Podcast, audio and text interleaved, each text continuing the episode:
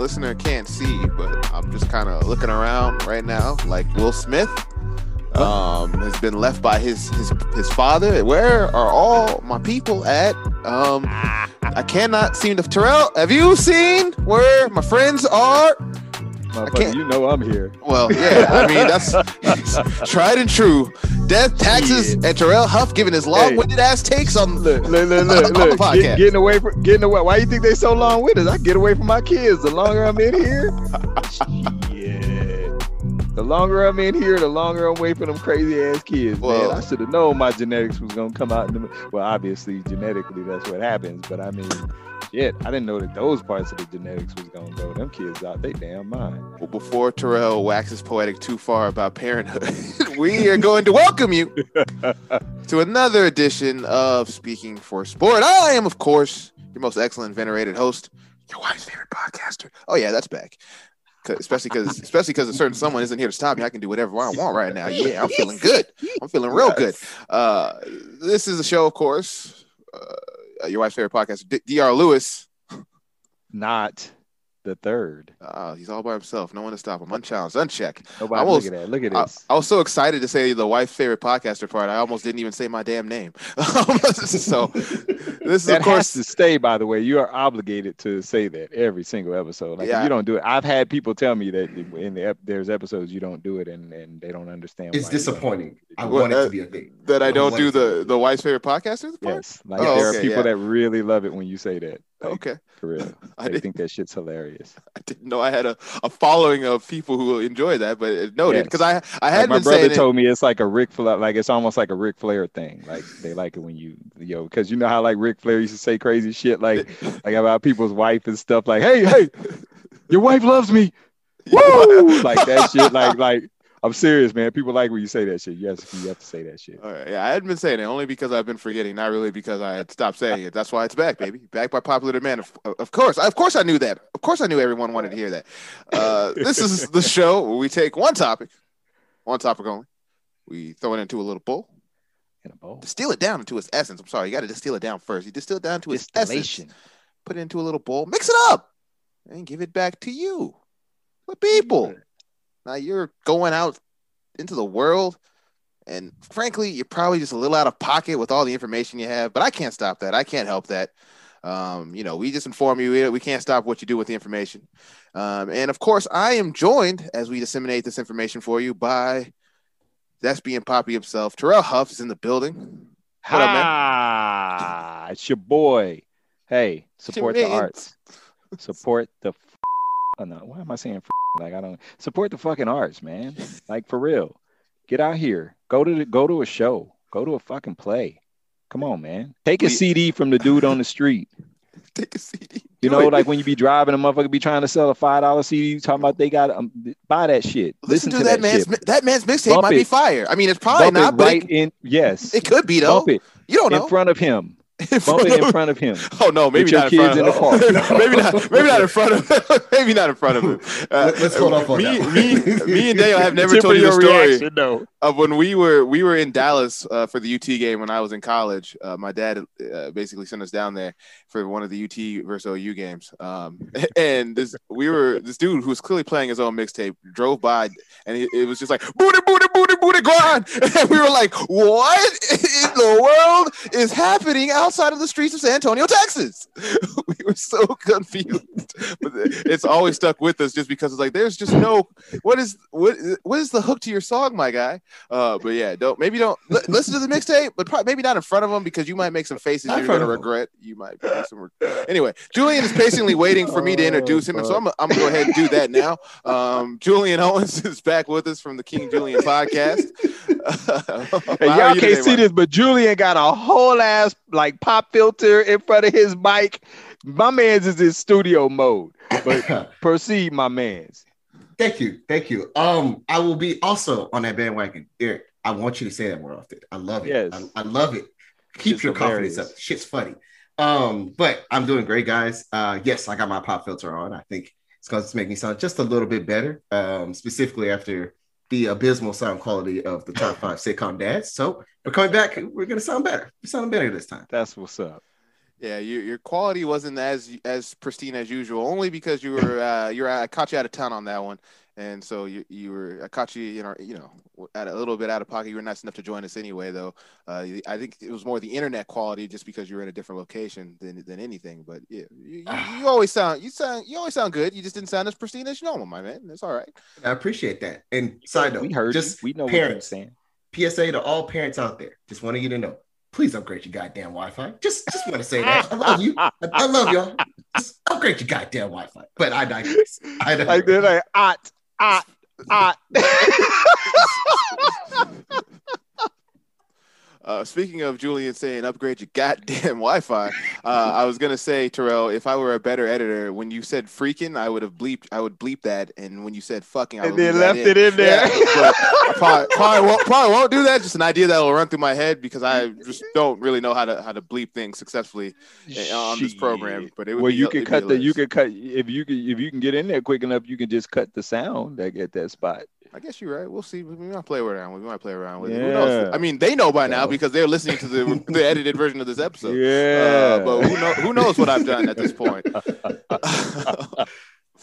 so, uh, Julian pulling kind of triple duty, man. We we were without Daniel Davidson this week. We're without Austin Everywhere. Brazina this week. Uh, We Mhm. we are gonna have uh, one Mr. Jr. Justin Randolph himself, the artist formerly known as Jr. The man with many nicknames. Uh, I don't know what to call his ass because he was supposed to come back and tell me what to call his ass, but he's not here. And so we've had three people, not not just one, not just two, but three people that are not on the pod this week. So and so Julian, in my estimation, is filling in Wow. for all of them. And so he has to do an impression of all of them throughout the episode. He has to do an impression of Oh, Daniel, do an impression of Austin, has to do an impression of JR, who he's probably only heard twice in his life, ever. Heard you only twice. Ever. Only twice ever in his life. Uh, I'm just kidding. He doesn't. You're not obligated to do any of that. But if you did, man, bonus points, bonus points.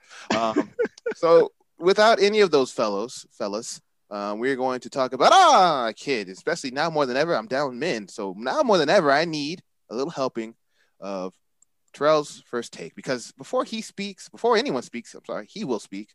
He's gonna do it, whether I let him do it or not. Quite frankly, I before I started this podcast, he was trying to do a Terrell Huff's first take, and I had to stop him and remind him we were gonna let him do that on the podcast. And so we're gonna let Shit him was do it on the podcast right now. And who is that sponsored by? Da- no. Ah, shit. Ah, hey, shit. you know what? We might have a new sponsor called Fuck Around and Find Out. fuck around and fri- uh, fuck around and find out is a mouth spray. Because sometimes your breath is really, really funky. No, And no. if you don't brush your teeth, you don't take care of your breath, you're gonna fuck around and find out the hard way. an impromptu new addition to the commercial lexicon of this show by Terrell Huff, but it's actually sponsored by Chris Usman Knockout Automotives. Come on by for a smoothie and a sweet ride and a smile. I don't know. Daniel's Yes. better at that than I am. Anyway, that's pretty much about what. but that, that's close. That's close enough. Yeah, uh, Terrell much. Huff, you can take it away now. Well, you know what? Um, as much as I would like to say that we're gonna, you know, do this one on a little bit of a more serious note, and it is a more serious note, but you know, I got to put my little twist on it because I'm getting a little bit sick of the um, the naysayers, if you will, um, when it comes to people like uh, Naomi Osaka. Wonderful, amazing tennis player. I don't think I need to tell anybody who she is. And, uh, you know, to a lesser extent, um, Kyrie Irving. And the reason I say to a lesser extent is because one of the points that I was making uh, prior to us starting, you know, to record was um, that there is a huge difference between NBA, quote unquote, American basketball, if you will, uh, and an international sport like tennis, a freaking country club sport, if you will. And that's not to diminish it, that's just to get an, a better understanding of its origins, um, like tennis and the fact that there's a game that is known as an international game um, and how that affects players like you know Kyrie Irving and tennis players like Naomi Osaka. Um, the issue at hand, and I'm uh, again, I don't, you know, we're giving our takes on something that I think is, you know, people have heard about to this point, um, is that Naomi, Naomi Osaka basically took in her own hands her mental health, in my opinion, and said that she was not going to for the French Open. Uh, she had no intention of doing any, um, you know, interviews, uh, post-match interviews, um, press conferences, if you will. uh, because basically, over really over the years, this is something that originated, uh, or I wouldn't even say originated, because let's be realistic, mental health is not a joke. And some people that are usually people that are suffering with it have been suffering with it for a really, really long time. So the idea that this was something that just magically occurred, I would not say that. I wouldn't diminish it in that way. But I will say that it is certainly not helped when you're in the public eye on an international level and you are at the top of your profession and there is always someone that wants to get your immediate thought at the age of 23 years old, wants to get your immediate thought after a loss or after a, a tough outing, if you will. Um, and, and, and speaking of, of Naomi Osaka. So she basically decided she was not going to do any press conferences. She wasn't going to do any press because basically she felt like uh, the press, uh, it, you know, specifically in that, you know, part of the world and, and, and in the sport of tennis uh, has not been very good to uh, the athletes uh, playing the sport, um, especially immediately after matches. Um, I do not play tennis, but tennis, just from watching over the years, and I go back to watching. I, I go back to when you know I, I probably Pete Sampras, Andre Agassi. I probably started watching tennis at the height of that rivalry. Um, so I've been watching for a very long time. I was watching when when Andre Agassi had a damn mullet with a with a with a headband on. So I mean, I'm talking about the the Canon EOS days when he was, you know, taking pictures, you know, in the commercials. I mean, I, I I've been watching the sport for a hot minute, all right, and even back then, you know, it it the sport is again, it's an international sport, and it's not the same. If you watch a, a tennis press conference at whether it's Roland Garros or whether it's Wimbledon, if you watch a tennis press conference, it is not the same. You have people from all different countries, all different walks of life, and um, and realistically, they they have different. Um, they, let's just say that they they have a tendency to not speak to women the way you should probably speak to women. or maybe black people the way you should probably speak to black people. There are things that are said and questions that are asked that are probably a little bit, uh, you wouldn't hear them asked like that if you're watching an NBA game or a Major League Baseball game. And that is something that is still going on to this day. And Naomi Osaka, in my opinion, was having none of it any longer. Um, we've seen glimpses of it with the Williams sisters. Um, and there's definitely been some moments with them over the last you know 20 years but naomi just basically took her own health her own mental health in her hands and said i'm not dealing with it and uh, they find her um, they had some social media posts that were insensitive and tried to you know belittle her um, uh, you know, on the shade throwing route, uh, which they didn't do a very good job at because everybody picked up on it and, and it got the Bossip headline real quick. Um, so realistically, you know, this is a subject that I was really looking forward to talking about. Uh, we're going to get into it as uh, uh, in the way that Kyrie Irving um, plays into it because Kyrie Irving did something sim- uh, did something similar. Although you know, again, it was obviously more stateside, and it and it had a little bit more to do with a slightly different version of going through what Naomi Osaka went through because his his grievance was pretty much the same. Um, but again, it, it comes back to international media versus a more of a, you know, you know, here in the country, here in the United States. Um, and obviously during the playoffs, you get some more international uh, personnel, you know, you get some more international uh, press that comes out and, you know, to those press conferences. So you tend to hear questions from other countries during the playoffs. But realistically, though, they have the same grievance. They handled it similarly. But my problem is is that the backlash seems to be a lot harsher for Naomi Osaka than it does uh, Kyrie Irving, and uh, that's what we're going to get into today. That um hmm, that, that five minute soliloquy is brought to you. Uh, that is Terrell. You know I was gonna do it because there's only three of us. Yeah, he, he's trying to fill in the. Maybe you so should be the one today. Maybe you should be the one who does the impression of Daniel Austin and Jr. all in one episode. Uh, I cannot do impressions of either of them, and you know I can do impressions. I don't know why I can't do impressions of either of them. I have no idea why. And so that was Terrell Huff's first take, uh, sponsored by who? Da- uh, Well, okay. Sponsored by Chris Usman's Knockout Automotives. Come on by for a sweet ride, smoothie, and a smile. Oh, I did it. Oh man. I'm By the way, There you go. uh, Kamaru Usman is fighting uh, Colby Covington again, and I hope he beat his ass. Proceed. Ooh. I always, I always love when he just randomly go uh, plugs. I had to get it out there because they fighting again, and I hope he beat his ass. I really do. Um, and so, as as Terrell uh, detailed uh, somewhat extensively, we're the, the name of the game, uh, the theme, the word of the day. You know, uh, pretend I'm SpongeBob and a rainbow is appearing as I say that. The word of the day is entitlement because that is what we're Ah. focusing on this week. Entitlement, um, player entitlement. Not play, well, I mean, you can call it player entitlement. You can call it fan entitlement. You can call it media entitlement. What do the players have? What obligations do the do the entertainers, the athletes, the players have to us, the fans, the media, et cetera, et cetera? Um, and so we, as Terrell mentioned, we're filtering that conversation through more than a few incidents that happened over the last week. Uh, starting with the main uh, issue in contention, Na- Naomi Osaka, as she departed from the French Open, uh, basically due to mental health issues. Um, and so, how that situation began um, is that pretty much right before the French Open was slated to begin, uh, Na- Naomi Osaka, who's uh, the number two, who was the number two seed in the French Open, obviously, uh, it, probably arguably the best tennis player in the world at this current time. Uh, as this, as the uh, Williams sisters continue to decline, um, she's kind of filling that Best void. tennis player. Uh, oh, just best tennis player in general.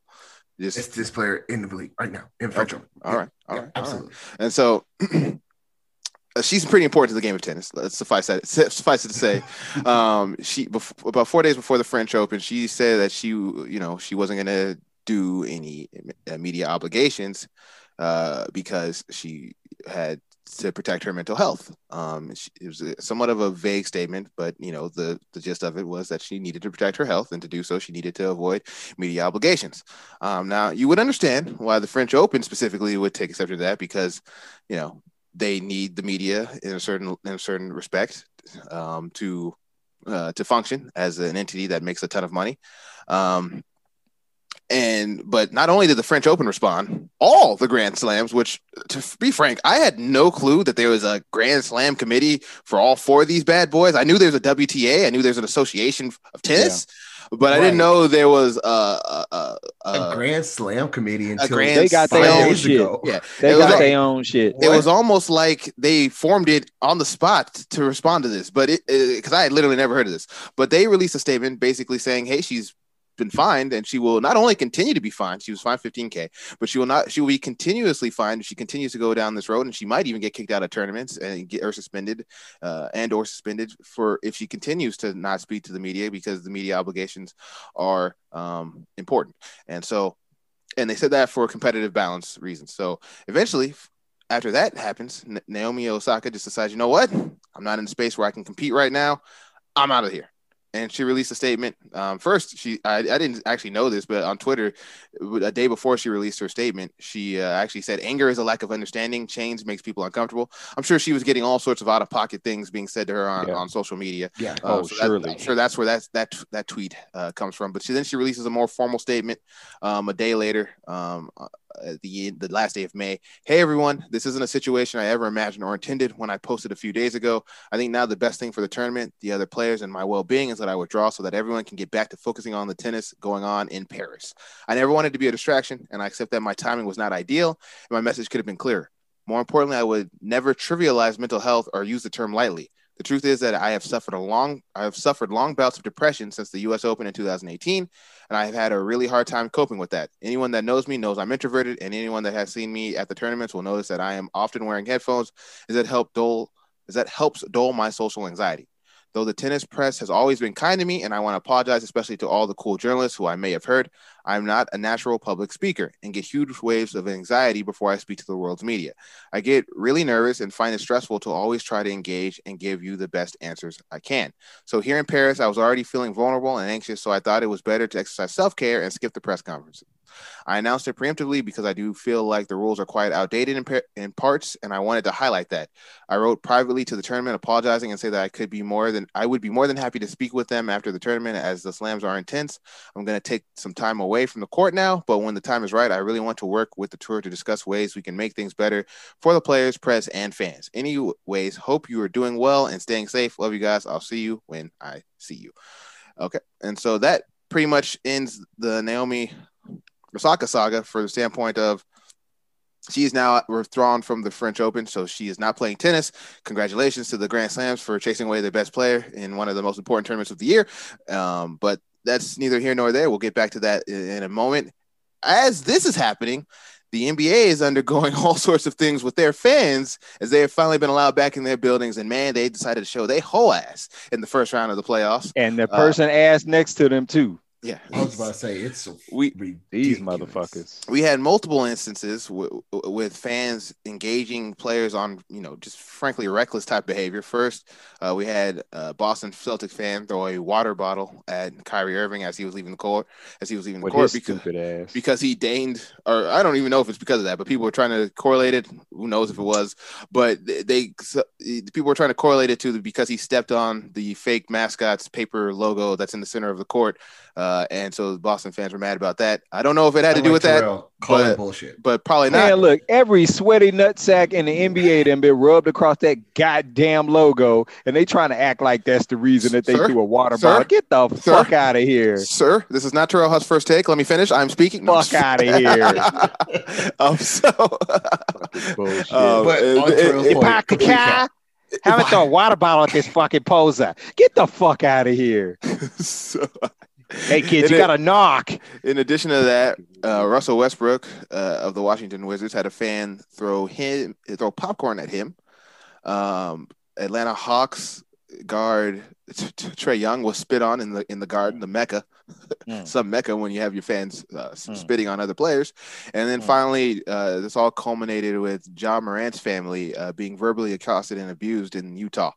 Um, basically, By the uh, way, Utah, they racist as fuck. I lived there for two years. Them motherfuckers will shout anything at you at a game. I was going to the game to watch the fucking game when the Spurs came there one year, and them motherfuckers was racist to the fans in the stands. So I'm sorry, I just get that out there just so that we had some context. among among the things that the Utah fans said to the Ja Morant family, uh, I'll put a nickel in your back and watch you and watch you go, boy. Um, I'm That sure was that was said with a little bit of right chaw. there. I, didn't know Utah had such chaw in its life, but Hey, apparently That's I, some apparently old school do. shit right yeah, there. I, yeah. yeah, I was like, oh, okay. Like, ooh, Uh, we we bring in yeah. the re- we bring in the real racism in this one. All Hey, right, that- all that's right, that. Alabama shit right Um, there, and then boy. apparently sexual um ref uh sexual things were shouted at Ja Morant's mother um as well, including Which is funny because in told to shut Utah, up. like it's. Yeah. Oh, I'm sorry. Go ahead. including being told to, to shut up uh b word um i mean i can't say that word but i'm just not going to repeat it in this set, set context because it's you know i just don't want to so um And cause fuck Utah fans. and f- fuck Utah. Yes. They, they don't deserve to be Yes. r- repeated verbatim anyway. Um, and so those instances, those are the instances of media slash fan relations currently with our with our athletes, the people who we pay lots of good money to entertain us as we continue to try to tro- trace them all around the court and for court and, and yeah, court because both were courts. I was going to say field, but no fields in this instance uh, for various instances. So now that I've done my soliloquy on what we're talking about, where you guys uh, stand on this? We'll start with, of course, our guest because Terrell's already ranted and now I've spoken. Yeah. I'm kind of, I'm kind of tired, frankly. I'm a little tired, so I'm gonna let Julian go um, and see what he has to say uh, in regards to man, the fans. I'm not, I'm not gonna say the media is out of pocket per se, but the fans are definitely out of pocket. The media is Mhm. kind of bubbling up towards out of pocket, and I have a whole thing on this. But Julian, where, what's your take on what's going on after the events of this week with our athletes? So to keep, I'm gonna keep my. I'm gonna start with Naomi, and then we're gonna we're gonna work our way down to media and fans. So, in my personal opinion, I, I just want to say from the bottom of my heart, like somebody who was battling with mental health and just basically being emotionally there and dealing with depression for years, being like I commemorate Naomi for doing that. And for somebody, like I said, who's been dealing with depression for years, like it kind of is rough to be able to put on a happy face and go and do something that you enjoy doing, right? And like I completely commemorate her for trying, but again, it sucks that the people that powers that be didn't really give her any kind of leeway to help her until she had to put out a whole damn post on Twitter. And we're going to talk about the fan part of that with what's going on with the NBA, but not, we're going to get there in just a moment.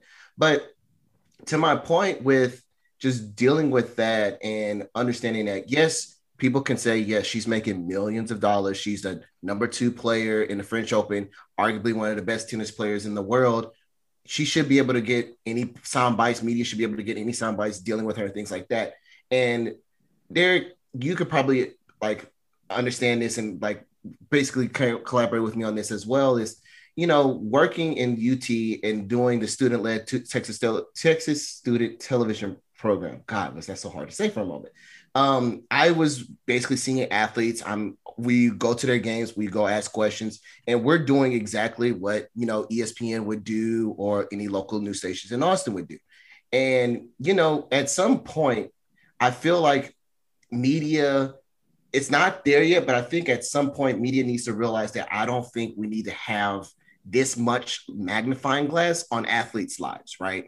And you know, don't get me wrong. Yes, you want to have those sound bites. You want to have big moments where you know where the coach has a meltdown, or you know, having that player say something like that. But all within the last six years, as, as we were talking about this, I couldn't help but think of all the times the media outlets kind of didn't do enough to help protect the players. Mm-hmm. Like for instance, six years ago, maybe yeah, 2015, when Cam and the Broncos played in the Super Bowl, literally they had usually in the Super Bowl, you have one team in one completely room with a conference, and then you have the other team in a completely different conference. That year specifically, they had both teams in the same room. They just had them in a divider with like a little paper bag under there, right? I'm not paper bag, but you know, little dividers if right. you've ever been to sports, right? And so literally Cam has to talk about getting his ass beat by the Denver Broncos and literally having arguably his best season in his career. And literally, he can hear in the back. I forgot which two DBs was right behind him, but he can literally hear them talk about how they were jokingly ripping him a new one the entire game. And like, what is Cam supposed to do in that point? Supposed to just take that in? Like, no, I just lost in the biggest stage. I feel some type of way about that. Like, no, I'm not about to sit here and listen to this. And I walk off, right? And I feel like, like you said, Derek, I don't think the media is getting as bad as to that point. But I really do think that media needs to start looking in the back and being like, yes, I know it is our job to make money to have this kind of content and be able to cover these players. But at some point, it has to say maybe it's too much coverage, right? Like not just using football and basketball as a point. They go to training camp, you interview them there. You they go to preseason games, get interviewed there. Pre-game, you get interviewed there. The week before the game, actually, let's start there. Week before the game, you get interviewed there. Pre-game, get interviewed. Halftime, superstar, you're getting interviewed at that point. point, and then post-game, mm-hmm. you're getting interviewed after that. And the cycle continues for 20 weeks if you're going through the playoffs and you're just rolling through that all the way long. And I feel like at some point, I feel like we got to be like, hey, bro, like I don't want to do that. Like you're gonna have a point where AI is gonna be like, where you have the AI meltdown, like we're talking about practice. Right. You guys are mad about practice. Like, like y'all got nothing else to talk y'all about. got nothing else to talk about. Thank you. You got nothing else to talk about but me missing practice. Seriously? Is this what we're talking about now?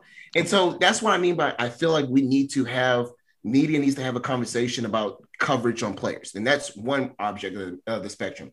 In terms of fan entitlement, and I'm gonna say this once, I'm gonna say this again, and this is coming from, and I'm and just to give you guys context, this is coming from a diehard Dallas Cowboys fan and a UT fan who's been bleeding burnt orange since about seven or eight years old. Leave the fucking athletes alone. Like you are not like I. It, it irks my nerves. It irks my nerves so much when fans can think that oh I can do anything to this player because I'm spending hard earned money to go watch them. No, you fucking can't. These are people. Like I don't, I don't care. Right. I don't give a fuck what you think this is. I don't care what you you put pedestal you put Kyrie on. I don't care what pedestal you put any of these players on. They're humans. They need to be deserved to be treated as humans. I don't give a fuck. Like they did something like Kyrie blew you guys out in the Boston. Okay, wow, you get you got blown out majority of the goddamn season. Now you mad because Kyrie did it in the playoffs? Shut the fuck up. Like, yeah. get over yourself. And like you can't. And I and I feel like this is something that just all over the sports spectrum. You just need to. I think fans just need to understand that you are entitled to a seat at a game. That's that's what you're entitled to. That's nothing it. else. You're not entitled to go see them come like, and as much as some of us enjoy it, you're not entitled to go jump the field, um, jump on the court or jump on the field when something big happens in a game. You're not entitled to go talk to the players just because you got front um, front row seats or courtside view tickets just to be right beside the players. You have no right to go and treat these people any different way than how they need to be treated. So in a roundabout way before I get into more context and get on my 10 minute rant, I just I it, it's it's ridiculous that all of this is happening and fans both in tennis and in basketball literally this week feel like they have obligations to do what the hell they want and it's like yeah. no you don't. All you got is that damn seat that you have and that's all the obligations you have and the food that you buy. That's all. Yeah. You don't put money into this stadium, you don't put money into this organization. So get the fuck over yourself. Yeah, that, you wouldn't. Uh, Terrell brought up being them being treated like animals at a zoo. You, you you can't expect to throw a water bottle at an animal in the zoo and continue to be at the zoo. They, they'll kick you out of the yeah. zoo. Like you're right. treating them worse than you yeah. would treat animals. Peter I would be. You. Peter would be on your ass if you treated you. the animals the way that some of people sometimes treat these athletes. Guarantee you, if you run. Hey, wait. wait first of all and let's just look at the. it's funny that you say that. If you throw a fucking water bottle at an elephant or a fucking lion or some shit, they gonna throw your ass out the zoo.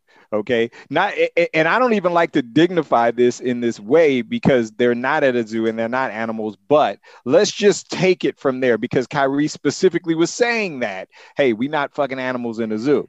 So let's look at it that way. If you went to a fucking zoo and threw a water bottle at a freaking elephant or giraffe or some shit like that, and somebody caught you doing that shit, they throw you out there. They just threw a knucklehead ass female, a knucklehead ass girl, 23, 24 years old, 26 years old, something like that, in El Paso. They just threw her monkey ass out the zoo because, and she about to get a whole lot more than that, by the way, because she went into the damn monkey cage and was feeding them hot Cheetos. Okay. Now, that's actual animals, and them people was dealt with. Actual animals at the zoo, and them people were dealt with. Why? Because what did you just say two minutes ago? You have the obligation of coming in this motherfucker and sitting in your damn seat, and maybe you can get some snacks if you want to go ahead and shell out twelve dollars for a damn hot dog. But that's it. You're not gonna be up in here throwing shit at players. You're not going to be up in here throwing water bottles. You're not going to be spitting on people. But we talking about the media, and guess what? They're doing basically technically the same thing in terms of they're treating these athletes as if you are here to entertain. Nothing that goes on outside of your entertaining of us and if the, if the press is one you know advocate for the people we're asking the questions that the fans might want to know i get that but guess what? Those people that you're trying to get that information out of, that you're wanting to get an answer out of, literally two minutes after they walk off of a floor, or 15 minutes, or even an hour after they walk off of the floor from something that they've emotionally spent so much. I mean, so they, they just expended so much emotionally to play this game at the highest possible level. Maybe they just lost a big game. Maybe they just lost a series. Maybe they lost, you know, like literally they were in game seven of, of, of whatever and they didn't get it and they didn't get it done. And you want to talk to them within an hour of that happening. Come on, man. And then you're like, oh, well, we're obligated and it's funny because the same people that are telling us that we're that they're obligated to get this press conference from these people are the same people that says that those players should be happy and that they should feel you know like some sense of obligation you know and, and and you know they're doing the same thing. It's like nobody's obligated to give you anything. And so it just annoys the shit out of me that it's like we're the press in my opinion is no better in these situations than the fans doing what they did in the NBA this past couple of weeks. No different because they're doing the same thing to these players and these athletes. They're only doing it in a different way. Maybe they're just doing it verbally, but they're doing the same thing.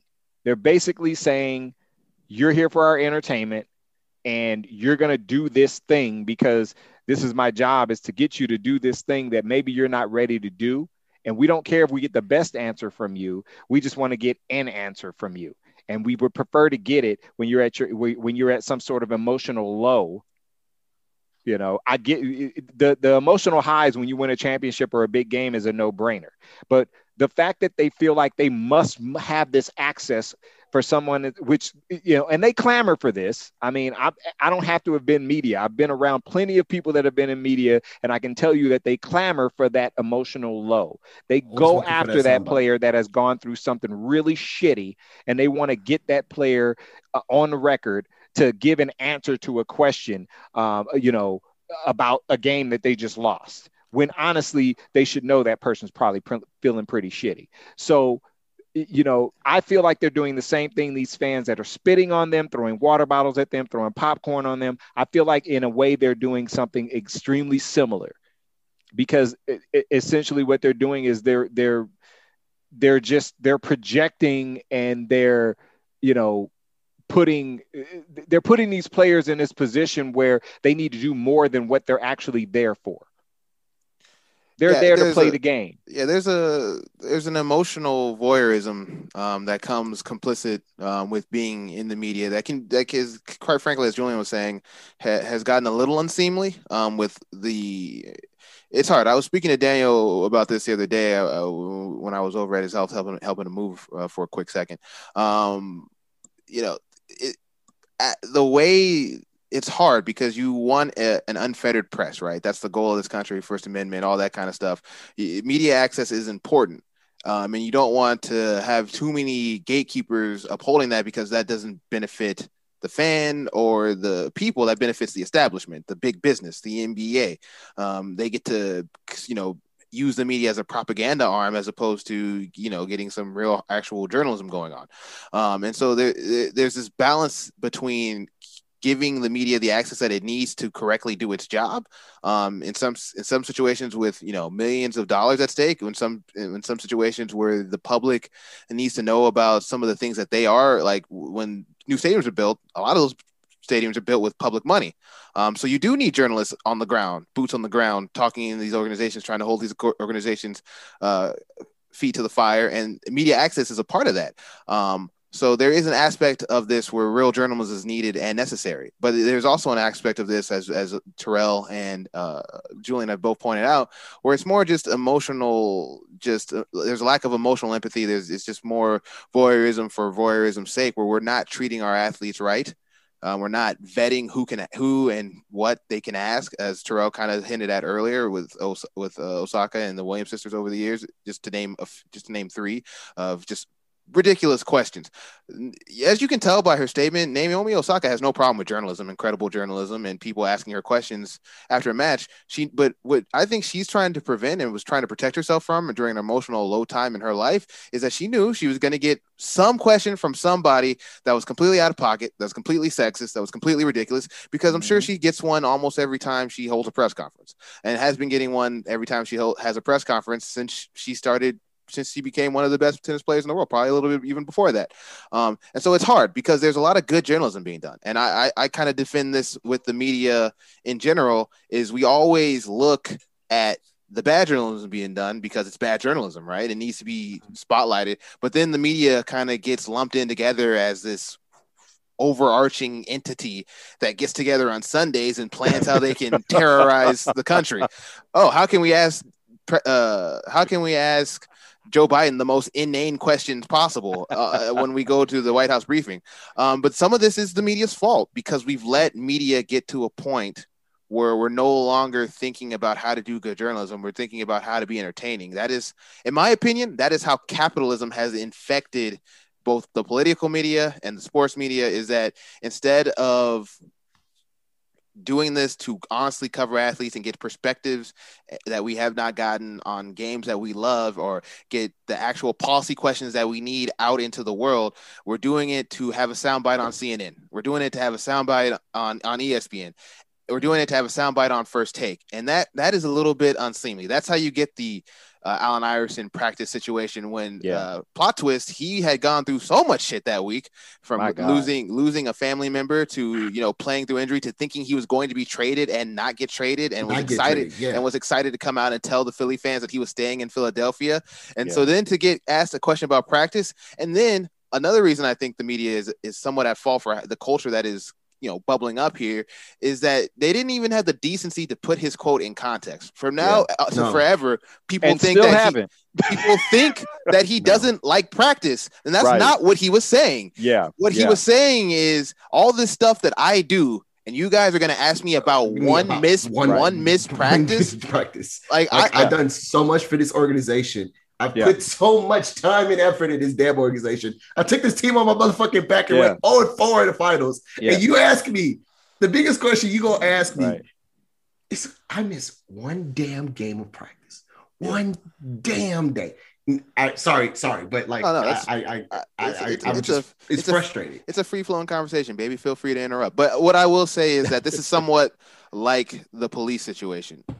When you have so many bad actors acting within your industry, the good actors have to be lumped in with that because we have to be the mm-hmm. ones to police the bad actors.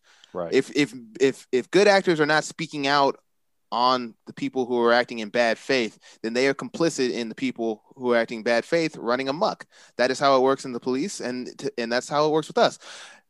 Now, sports you can say is a little bit more of a you know a playpen. I like to have fun, and I but at the end of the day, your fun needs to be within the bounds of human decency. It needs to consider that these people, that these these athletes are still human. Um, and I, I- just want to get the story out real, real quick before I kind of we kind of get more generally back into this this uh, these ideas. Is that I when I covered UT basketball because uh, in 2011. 2012, uh, me and my friend Antonio Morales, who was still a, a print journalist uh, up in Austin, we were covering the UT basketball. And we, we had a very specific way in which we wanted to cover it because there was a very, there was a storyline within the season of how UT would keep having big leads or keep getting down early. J'Covan Brown, who was their star player at the time, would Oh, bring them back. And then inevitably, because he's the only one doing any scoring, he would make some mistake at the end of the game. Yeah. and they would lose. And then Rick Barnes would trot J'Covan Brown's ass out there, and he would have to answer a thousand media questions. And he was the only one Rick Barnes ever sent out there. And I, me and Antonio were kind of like, why is J'Covan Brown the sacrificial lamb for this team's struggles? He clearly is uncomfortable. As like Rick Barnes i- is talking to the media, but he's not like giving us sufficient answers to, to be fair to begin with. And then this kid who's not like not even out of college Right. is is out here having to speak about like the worst moment of every game. Like Yeah. he's the reason. It felt like I I, I can't explain why necessarily because it was just a feeling at the time, but it felt like Rick Barnes was giving us J'Covan Brown to be sacrificed on the pyre, Mm. even though J'Covan Brown is pretty much the only reason anyone was even close to winning that game. Uh, not Rick, not Rick Barnes, not his teammates. God bless them. I'm sure they're great people, but they were not good that year, uh, especially when J'Covan Brown needed them, and not Rick Barnes' game planning. J'Covan Brown was the only reason UT was anywhere near winning any of those games, and yet he's the Hot only take. one coming out here, right. uh, giving Hot us take. giving us answers. So it's, it's there's and a then put him on voyeurism. there. So, well, he's the leader. Yeah, but And so there's a hot take, voyeurism You're to the only person. Well, you're the only fucking person that was doing that. And then when I went to UT 2012, 2013, doing the same damn thing, like what what did, what did you ask him to do? Like what, what what the fuck is he supposed to do at that point? But yes, continue. Sorry. and, and so it, it, it can it can get unseemly and some of that is the job um some of that is you know i'm not i, I don't believe in the whole they get paid to do this they get paid Right. especially college athletes they don't get paid at all but especially uh, professional athletes they get paid to do their job some Yeah. of their job requires media obligations, but their job is not media obligations. So when I get, I hate it when fans are like, well, this is what they get paid to do. They do not get paid to do that like it is a part of their it is a part of their profession that they have to accept and i do understand that and they understand that too i don't think you'll hear any athlete say that they don't accept that they have to talk to the media sometimes that they Right. know what the media means to their business model and how it helps their game they're not stupid um, and frankly we need the media as well because we don't want fa- if you're because I've seen this on Twitter too. There's also the other extreme where fans are like, we don't need we don't need press conferences and media availability at all because the athletes can just say whatever they want on on Instagram. I'm like, what? Well, you want to just take their word for it? I mean, there's a reason the press exists, all right? And so uh, you kind of see it on both sides. The media is necessary, but at the same time, that doesn't give you a blank check to treat the athletes however you want. You know what's And with interesting is you you brought that up and it, and it actually was something that I was thinking about earlier. But um, I, while we can all agree that access has changed with social media, um, I don't think anybody believes that that basically makes or it begins to make, um, you know, traditional media obsolete.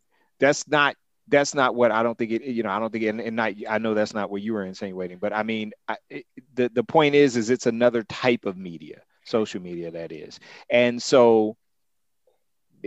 These days there is no such thing as oh well that person we we don't hear from that person. We don't know anything about that person unless the press gets involved. No dude like a lot of these i mean come on man. We we joke about kd and his fucking burner accounts because he probably got about 80 of them you know we talk about that shit. Bottom line though is is that you know what? It, it, it goes back to that whole obligation thing it's funny to me because I feel like people like KD and some of these other players that a lot of people feel in the media feel like are not as accessible, or maybe they don't get the kind of information they want out of them.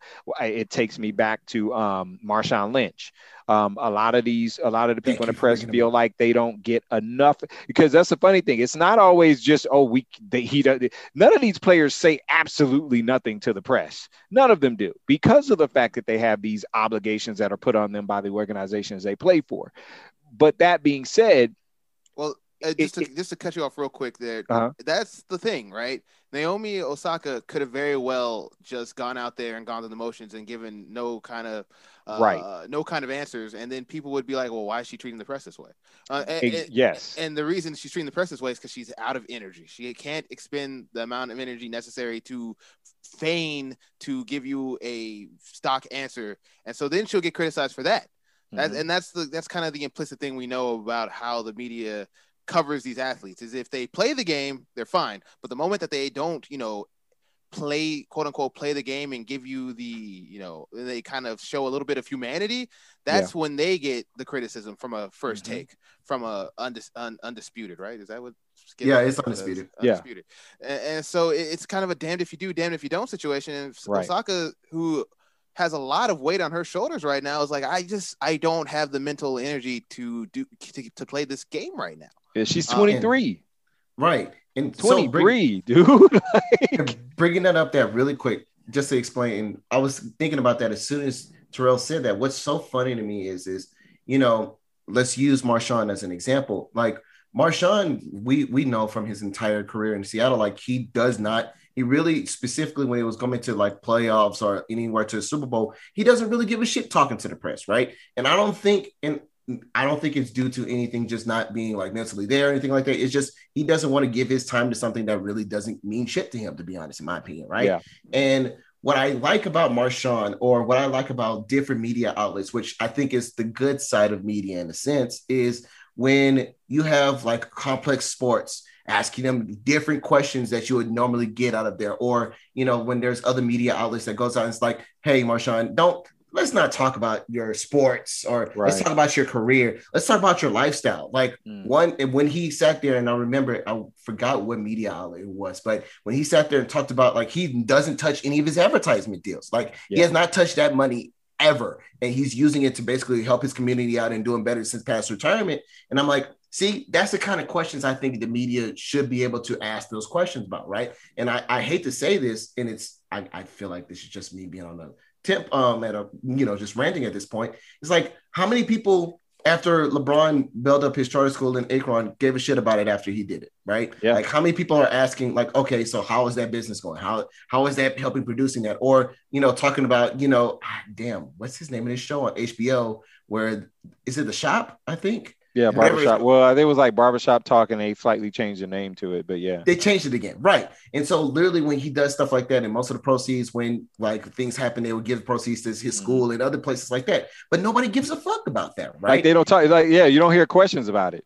And what bothers me so much, and not bothers me, but one thing that I, I think that the media needs to do, which is a elongated conversation that I think we couldn't do on this podcast right now, is that the problem is, is as you were mentioning, Terrell and Derek, just a little bit, social media has changed access, right? Whereas yeah. back in the day, publications, you know, let's I'm just gonna say New York Times, you know, LA Times, like all of them, they had that access. They were able to get that access just because of their pristine of their, you know, newspaper business. Mm-hmm. Unfortunately, which I, I hate to be that Debbie Downer at this point, but the, the the paper business, the paper publication is almost obsolete at this point, right? Mm. Like I don't get papers up in my front doorstep like I used to. Sure.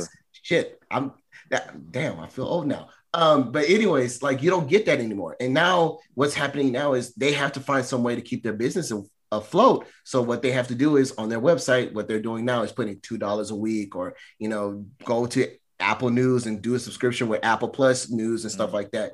And they're trying to find a way to keep themselves going, which now goes to the point where Derek was saying earlier. It, it goes from okay, I'm doing this for integrity. I'm doing Nobel Peace Prize award winning news reportage on Mm. things that happen in Syria, Liberia, things like that. To okay, I need to do something that's going to get us clicks.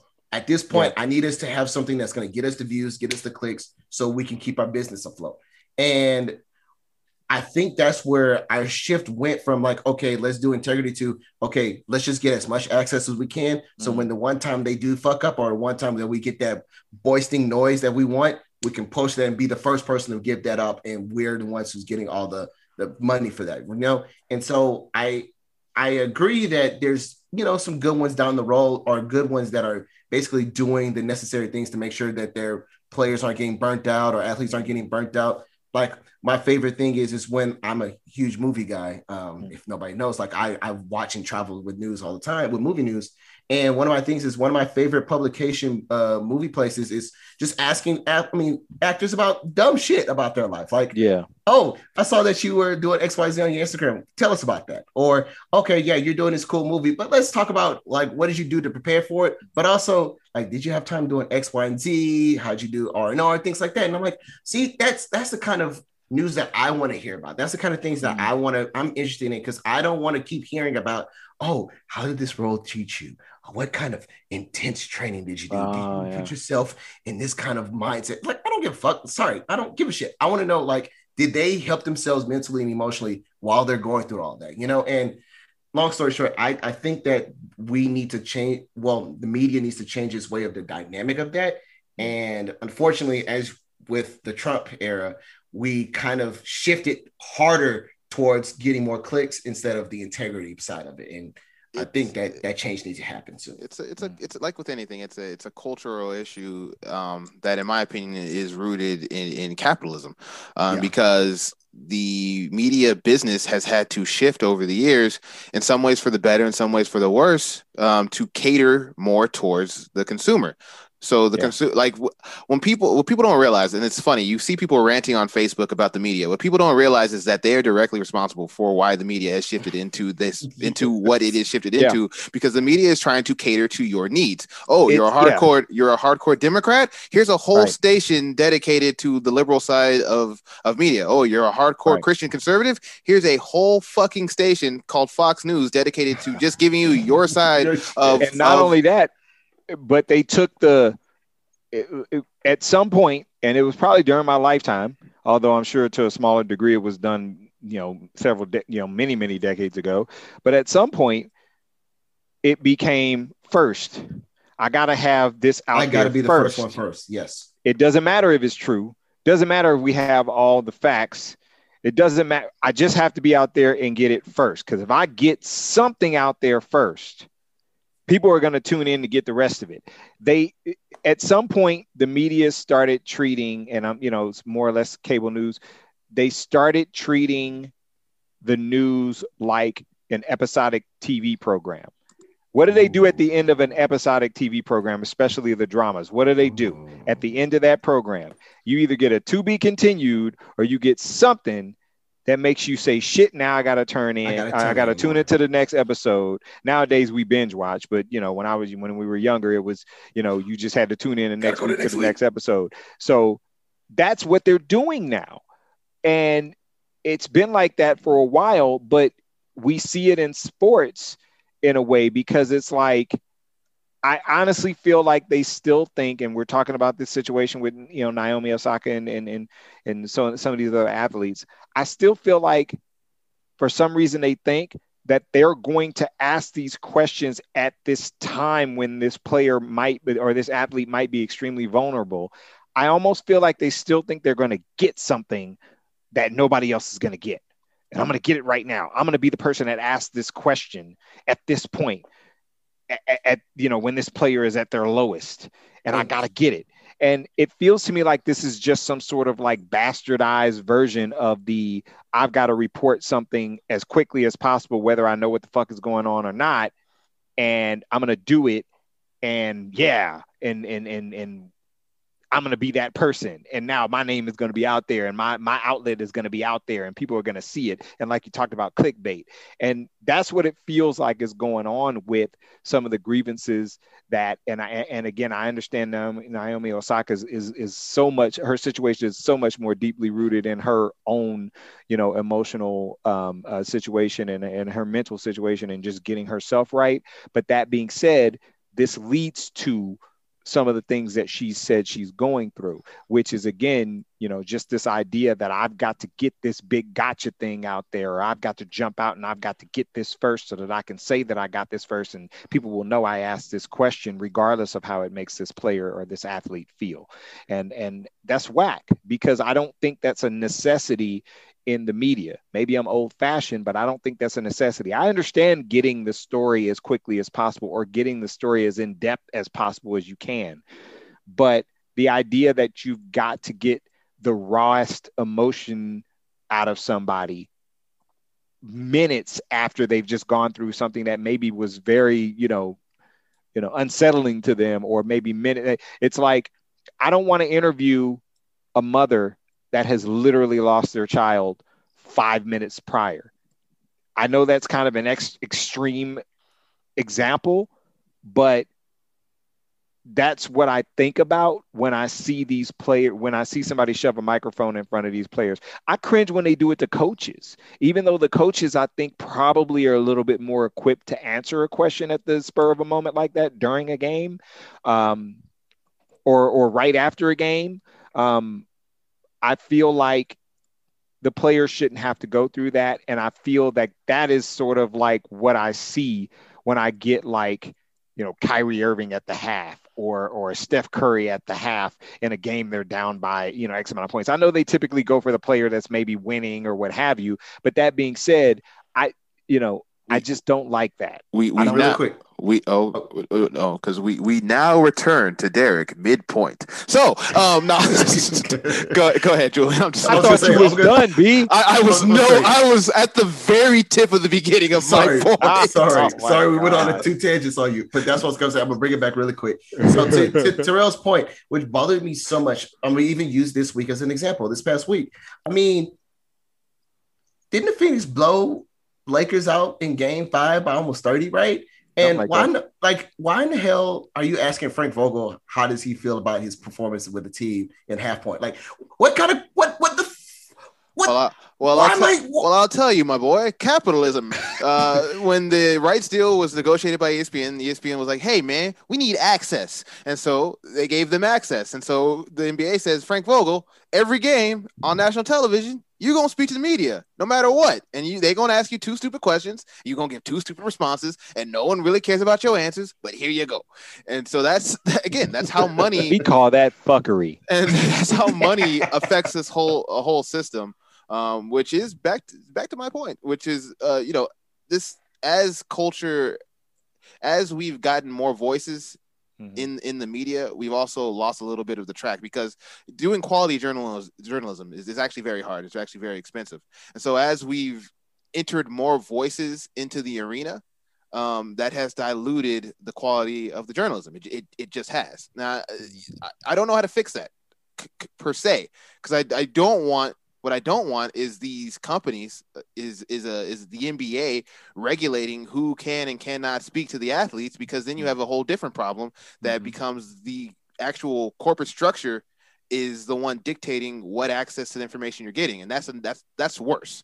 Um, but at the same time there has to be some kind of middle ground we can find uh, where we're talking to our we're treating our athletes like humans. We're letting credible journalists do credible journalism but not doing some of the more unseemly things that we that we do um and it's hard i'm not sure you know it used to be that you had to interview an athlete right after the game because journalism's were on, jour- journalists were on deadlines more and Mhm. more so that's not the case um No. and that's what i think that's some of what naomi osaka means some of these systems are frankly outdated and don't need to be in place in the way that they are. Um, one of the suggestions that I know Daniel said was that maybe they need to continue to be on Zoom um, mm. because you know it's a lot it's a lot chiller, it's a lot less. It, it feels like a lot less pressure for the athletes because there's not a thousand people in front of them with a thousand cameras. Um, at the same time, I know what the counter argument to that is going to be from journalists. Is like I need to be in the room where it happens. you know, I need to I need that access so that I can do my job. Um, and there is there is a truth to that. Um, and so mm. th- it's up to it's up to it's up to journalists, the media. Um, it's up to the the the people who are acting in good faith to come up with solutions to be able to police the bad apples uh, and continue to kind of root them out. Um, and I know there's bad apples because I, I've been a part of that system, right? Sure. Um, I was a dude who was covering the Seattle Seahawks from San Antonio in some ways that's a great innovation that I could be able to do that. In some ways that's a problem because I don't have to yeah. answer to Richard Sherman. Richard Sherman's never going to see me in his locker say room. Whatever you want to say. Yeah, I, in theory, if I'm not responsible, which is is completely allowed to me, no one was really policing me. I was kind of just doing my own thing. I could do almost whatever I want, and all that mattered is if I got clicks, um, which I did. But th- that is um, that is how we got to some of the situation because to keep that entity afloat that I worked for, um, we had to get eyeballs. How do you get eyeballs? You sensationalize a little bit. Now, yep. I, I could justify it to myself as, well, it's just sports. It really doesn't matter, but sometimes it did matter. Um, an, out, an a headline I just outright right, refused to to uh, traffic on was when p- they kept wanting to call it the national anthem protest, and I mm. wouldn't hmm. call it that. Um, but it, but that's not, it, that's not what it was. Um, but they wanted it to be that way because that's what drummed up the hate clicks. That's what yeah. drummed up people clicking on it. Um, mm-hmm. Um, and so, so often now, because of the the monetary aspect, because of how journalism is, because of how media is, good journalists have to sacrifice their morals a little bit to kind of my, my for instance, my justification for that was I have to do some of that stuff. Now, there's a line that I would not cross, but I have to do some of the more unseemly clickbaity type headlines. Mm-hmm. Oh, Russell Wilson made a big announcement. Oh, he he didn't really make that big of an yeah. announcement. I had to do some of that kind of stuff uh, so that I could cover the the the, the protests in in detail. So i could right. i could do some of the i could get some of those opinions and pieces out there and i could give the the black athlete a, a, an elevated voice. And so that's how i had to justify it in my head. And that's it's a lot of calculus that journalism that journalists are having to make because of the landscape of the media. Um, right. and so it, it's time to police some of that stuff. It's time to think about critical ways in which we can get away from some of that type of journalism but still get people a living because you still got to live you got to eat you know? I still got yeah. i still got to make money right? I still have to survive I'm not saying I need to, you know, be in a mansion, but I gotta I gotta keep the lights on, right? And right, so that's no the doubt. that's that's the dichotomy of what's happening right now in the media landscape from a political aspect, from a sports journalism aspect, and these questions are are more important than ever because last thing to get on this part of my point, and then you, you know I, I, I can feel y'all wanting to get back in here to say more things, uh, is that Donald Trump was not wrong about that there is a problem with how the media covers politics. Sure. He's just part of the reason why media covering politics is right. broken. And he was disingenuous about the response that needed to happen as a result. But right. just because he's just because he was dumb in his approach doesn't mean his his his answer was completely incorrect. It was not. Right. It's just it's that just the way he went about it and exploited the well, media yeah. outlets to and, get his point. And that caused right. a completely I mean, be, yeah. and that caused a completely different problem because when you misdiagnose when you diagnose the problem correctly, but then you misdiagnose the answer, then you right. then create a whole new problem because then it becomes harder for us to go back and do it all again correctly. That's why exactly. these things are so important. That's why I would get mad. I would get furious to be like, "Yes, you're right. The media is broken. It's not yeah. broken in the way that you think it is, and it, the fix is not what you think it is." And so um, that's my my two cents on, on on the media and why it's we're kind of in this state. And you know, I don't have the all in all solution. Um, I just know that there's smarter people than I need to get together and kind of listen to the athletes on how they're how they're how we should kind of clean some of this stuff up. I I don't even know that it's a solution as much as it's a adaptation. I just feel like and and don't get me wrong. I think there are some outlets um, that are trying their best to merge the social media aspect with the traditional media aspect of things. Um, I've seen it. Um, an interesting thing, and I don't know how you guys feel about Bleacher Report, but I have the Bleacher Report app just because I love the fact that I get okay. alerts a lot and often. But what I found interesting was I started paying attention a little bit more to the Bleacher Report app, and the reason why is because I noticed that like stories will pop up, and it's kind of got its own little social media within Bleacher Report. Yeah. So like you go in there, people can follow you, you can comment on stuff just like you would on Facebook or Instagram or what have you. You can like things, but they have a little fire thing that you push and you can, you know, if you like something. And I found that interesting. Now it's not definitely hasn't caught on i'm sure it has its own little pocket of people that are really hardcore into it but that being said it hasn't caught on like any other you know the typical type of social media but when I looked at that and I thought to myself, you know, you know, it would be interesting if, you know, eh, you know, because they seem to get a lot of their stuff is not like it's there's not like there isn't a there isn't a particular person that I've seen that's like I am a Bleacher Report reporter. I write for Bleacher Report. I do this for Bleacher Report. I don't necessarily see that.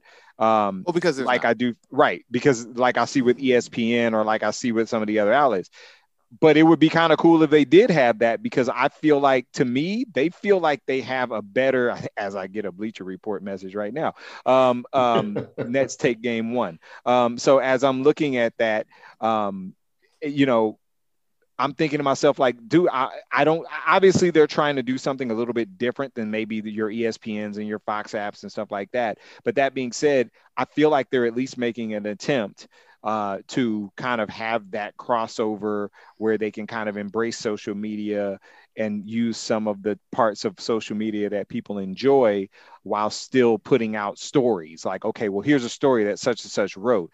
Um, so you know I feel like it's got to be more of an adaptation of like, okay, guess what? People aren't going to go buy your freaking newspaper on a corner in Brooklyn. People aren't going to go and do this and do, you know, they're, they're not going to do the usual stuff. Nowadays, people trying to get away from even watching. I don't even watch local news here in San Antonio, to be honest with you. So it's like, you know, well, I, I think when I see that, it says to me that people are looking for their information it's funny because you you talked about this, Derek.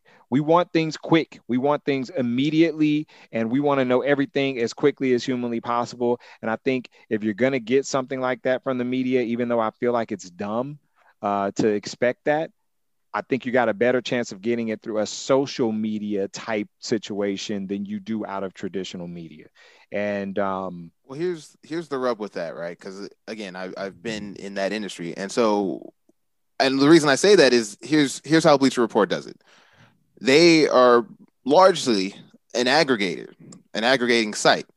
Right. And so if I wrote something about the Seahawks on Monday, and especially if we're in the smack dab middle of July, very well could see that on Bleacher Report on Tuesday as some kind of news, even though it's not news, because I'm not there. So that's right. not news. That's just me speaking on somebody else's news. But mm-hmm. the problem with that is eventually the, the further down the line we get on that kind of aggregation and one of the reasons that this has become such a big problem within media and, and trying to monetize this is eventually if for instance bob condotta of the seattle times mm-hmm. if he if the seattle times got out of business because we're not buying newspapers right bob condotta is laid off right wow. there's no yes. longer a seahawks reporter if there's no seahawks reporter I no longer could do my job because my job right. wasn't to be in Seattle. It was to see what the Seattle media was saying and then aggregate that.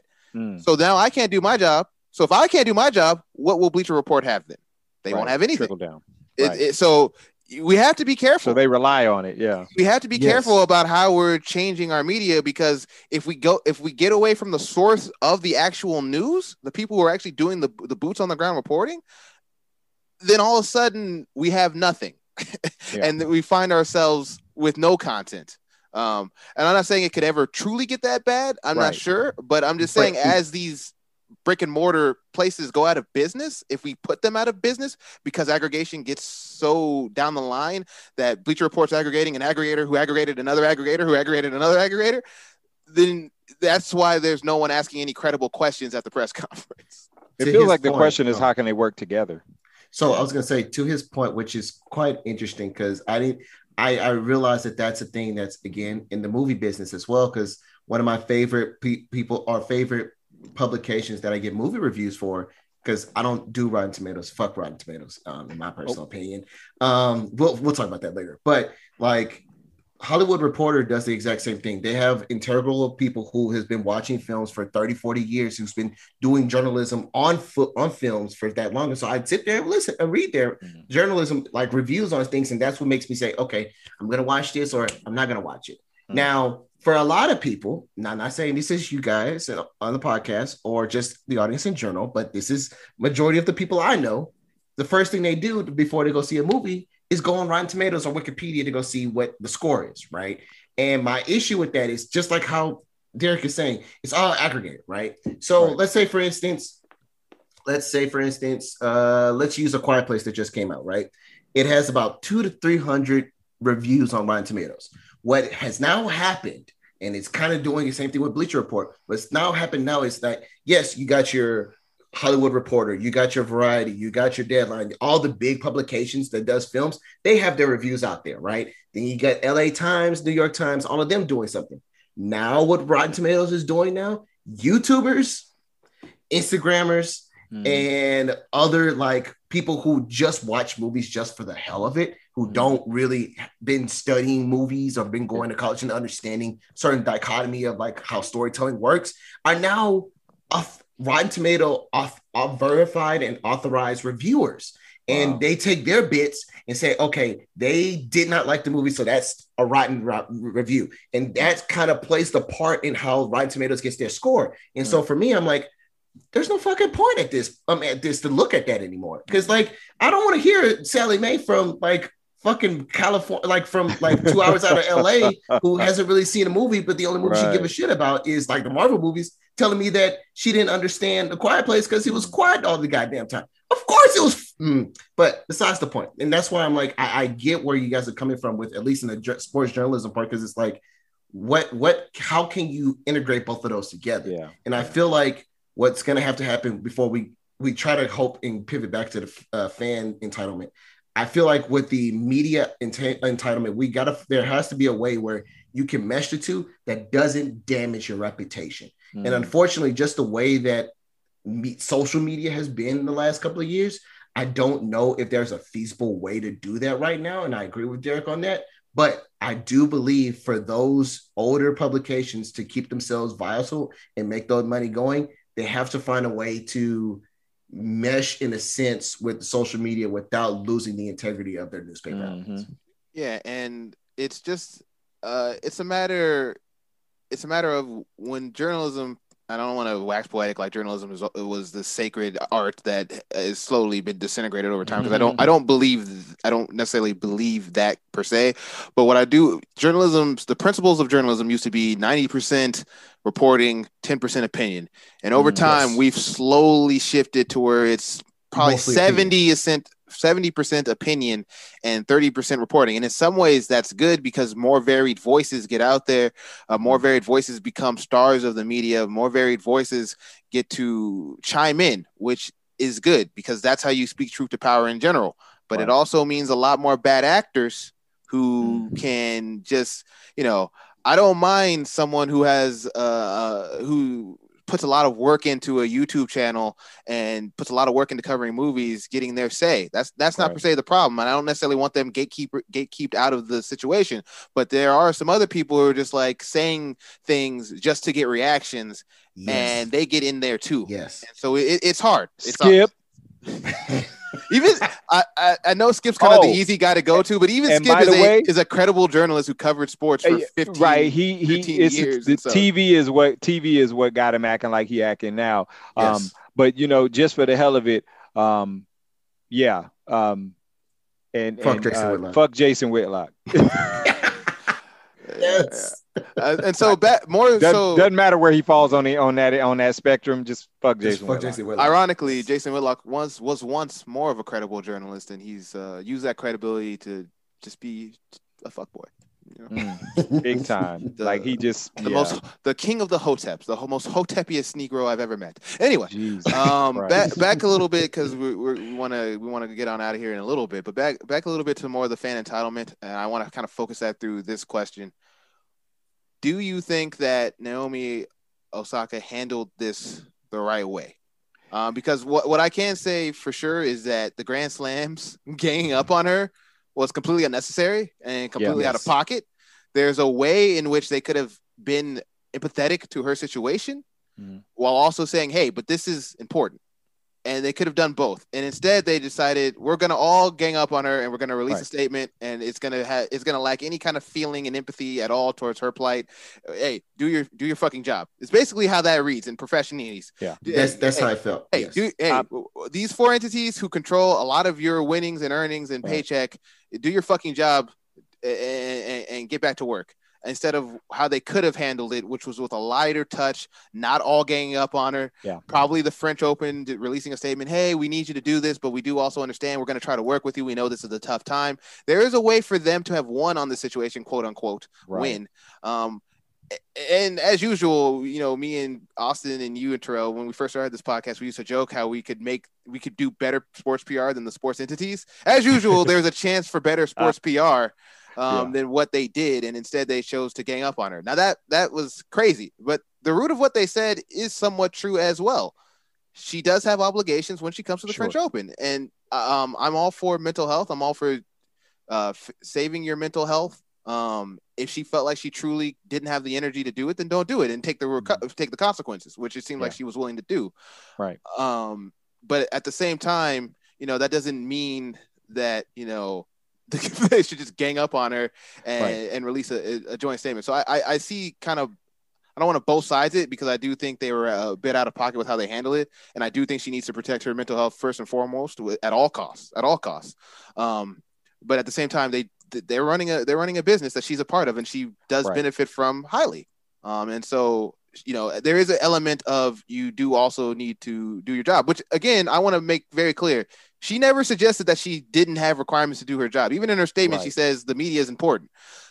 But you know this was not a good time for her. She has a lot of Yeah. weight on her shoulders. The Olympics are coming up. They're in her home. They're in her home country. Yeah. Um. She, so she's carrying that weight. She's got a lot of weight on her shoulders, and so there has to be some kind of thought about that as well. And I- go ahead, I'll- go ahead, Terrell. Well, I'm gonna I'm gonna shock everybody and be brief here. Um, she was in the right.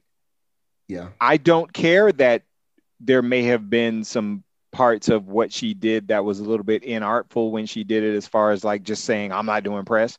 Um, I'm I'm you know I'm I'm sort of shortening it up. She was a little bit more nuanced than that, but basically, I, she was in the right. She did what she needed to do to keep herself right, so that she could continue to play tennis down the line. Um, and she she put her own mental health ahead of everything else because in life that's really all you have. Regardless of what you do for a living you can't do it if your mental health isn't right and she did what she needed to do to get there. So Terrell, if you, if Naomi, and, and God forbid, she was feeling so low that she takes her own life, but if she doesn't exist, she can't play tennis for you. Thank you. so, and that's Uh, my point. Yes. So that's why i feel like what she did was right because you because that mental health thing is not something to be fucked with. And so at 23 years old i think it's amazing that she was able to self-assess and say hey nah this isn't going to work for me right now. I've been dealing with this for a few years. And the other part of it is the fact that at 23 years old not only was it great that she was able to you know bring that out of herself and say no i got to be right because i do have what could very well be a very long career ahead of me. I think everything she did was correct. Sure you can always say things a little bit better or you can always approach it a little bit better but when it comes to your mental health i don't think she did anything wrong because it comes times with that mental health situation where you can go from 0 to 100 real quick and shit can get really really dark. So you gotta you gotta put you gotta put a, a, a, a your plan in action to to help and save yourself. And so i don't have absolutely any issues with what she did. I think it was i thought it was amazing and i thought it was a really really brave decision to make. And um, you know what? Here's what wta could have done. They could have fucking said guess what? She's probably not the only one that feels like this. They didn't have to say that publicly but they could have said that to themselves. She's probably not the only player that feels like this. We've watched the Williams sisters get up on that podium, get up on that dais, and do everything short of tell us to go fuck ourselves after big matches. Let's be real. How many times have we seen that shit? So much. Like we, you heard what Venus said earlier this week. What did she say? Because they asked her about it. What do you think about this situation with Naomi Osaka? And what did she say? She basically said, I tell myself, now mind you, this is a woman that's damn near 40 years old. she she said, I tell myself, can't none of y'all fuck with me. Yeah, y'all can't play with me. Thus- y'all never will be get to that. And I'm me. good. So and I'm good. But then again, these are young ladies that have been raised by their fathers to play tennis from day one, and they they from fucking they from Compton, bro. Like so. It doesn't surprise me that that's her approach, and and probably even more so Serena's approach. That being said, Naomi Osaka is not them. No. Okay, and that's not on a player level. That's on a human being level. That's on a black woman level. She's not them she they don't have the same life experiences so i'm happy for her that at 23 years old she says my mental health is more important than all this shit nah i'm i'm a chill you know way- and they could have allowed her to just basically not fucking do some interviews because of the reason why she said she wasn't going to do it. They could have asked her some questions and said you know what? We respect that. We're going to let her let this young lady play and we're going to keep it moving. I get the obligations but damn the obligations if somebody come to you and say my my mind is not right. Ten, playing tennis and with my headphones on in between matches is all that's going to get me from one match to the next. Let me do my thing. And I'm to put on a show and I'm to bring the money in. But don't fucking sit here and tell me that you're to be petty and shit because I'm telling y'all these these this press is out here acting a fool in between these matches. And so, you know what? Um, I think everything she did was correct. And again, I'm proud of her at 23 years old to be able to do that because at 23 years old, I could barely tell you what a fucking gas station was. Uh, So uh, Ve- good Venus, for her. Venus Williams is not damn near 40. She is exactly 40. Uh, just Okay. Wanted to, just wanted to get that in. I don't expect you to know that. Just just just thought it was funny. You I like, guessed. I fucking guessed. You I were so you literally were guessed. so close. I Uh, go, literally close. guessed. uh, go ahead. Go ahead, my Jo. So my my thing is is I I agree with Terrell wholeheartedly. I feel like maybe she could have said, "Hey," in the beginning of French Open instead of just saying, "I'm not trying to do any press." Maybe she could have said, "Hey, I'm going through something mentally and something like that." But again, we don't know what the conversation was. Right. We just know what she said openly to the public, right? She could have told the French Open, "Hey." I'm going through something right now, and I just don't feel like you know going through these. And they probably still doubled down on it and basically felt that way about it. We don't know. All I'm gonna say is, is that if she I think she did everything she did she needed to do to get herself moving forward, right?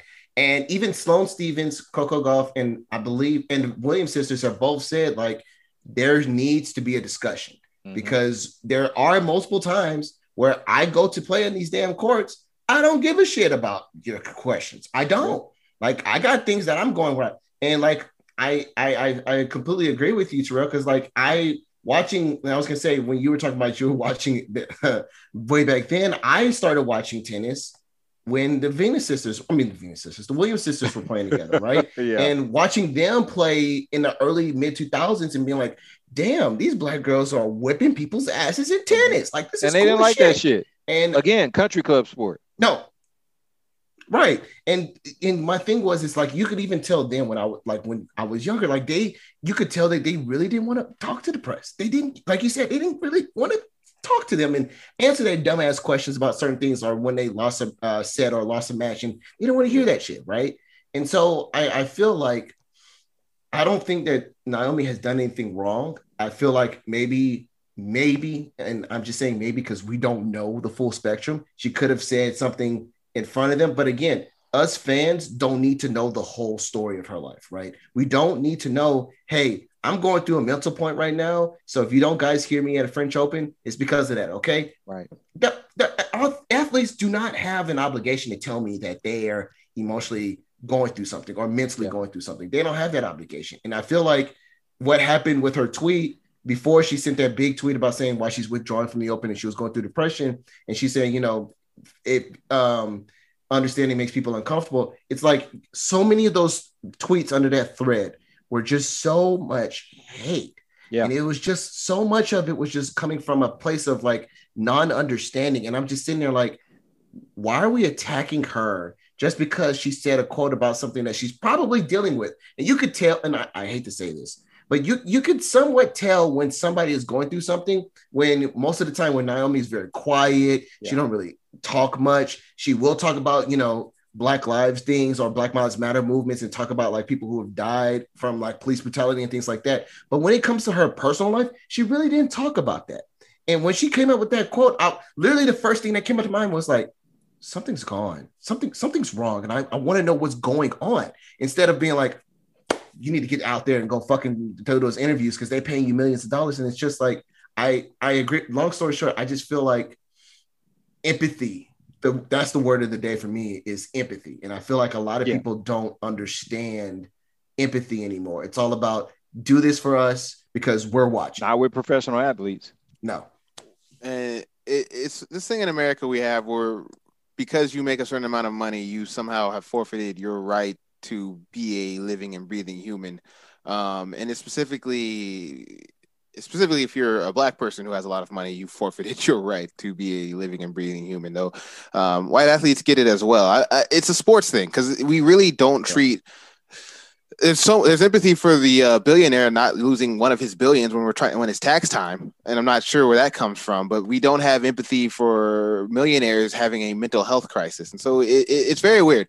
Um, wha- I don't do a lot of making fun of KD, uh, Kevin Durant, on Twitter, um, even though he says some out of pocket things and he can say some weird things. And the reason I don't do that is because a I- I'm just not a big haha look at the athlete let's laugh at him guys that's just not how I get down personally. But also we invaded his space first.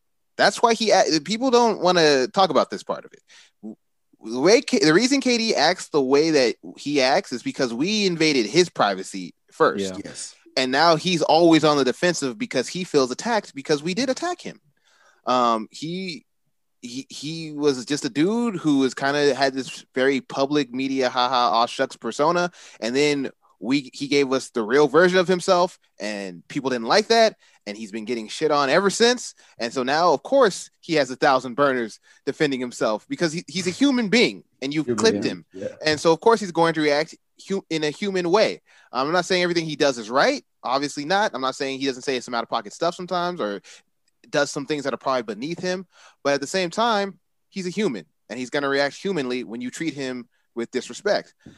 And I, t- I say that to tie it back into Naomi Naomi Osaka, which is that she has a certain personality, right? She's not, as y'all said, she's not the Williams sisters, who are a lot, um, thankfully, for, uh, as forerunners, are a lot. I don't want to say tougher because that's not no, that's not the word I'm looking for, or thick skin because that's not the word I'm looking for. But they are a lot more boisterous about their their emotions and what they're thinking, and they they're a lot more assertive. Not everyone is assertive, and so some of the media stuff that we have to think about is that everybody isn't the same kind of personality, and you can't treat them all the same way.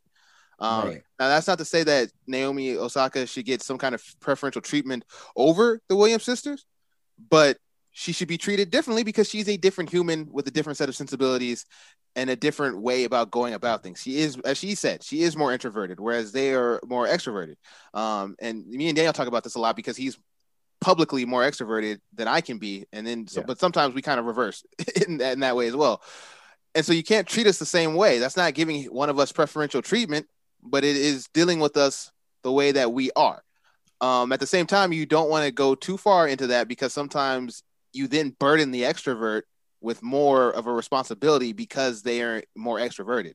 Um, we were talking about that in terms of relationships because you know if you get into a relationship with an extrovert and then you're always they're always the one who has to be like oh here's exactly what i'm thinking while the Right. introvert doesn't have to go through that and that can be a problem there can be a dichotomy there There's that is a, a- a- a- a issue, yeah. power imbalance and so it's it's every like in everything it's a balance in life um to where you want to treat people the way that they need to be treated but you also have to treat people fairly. But that doesn't necessarily equity and fairness are not exactly the same thing No. um, because people are different and need to be treated differently.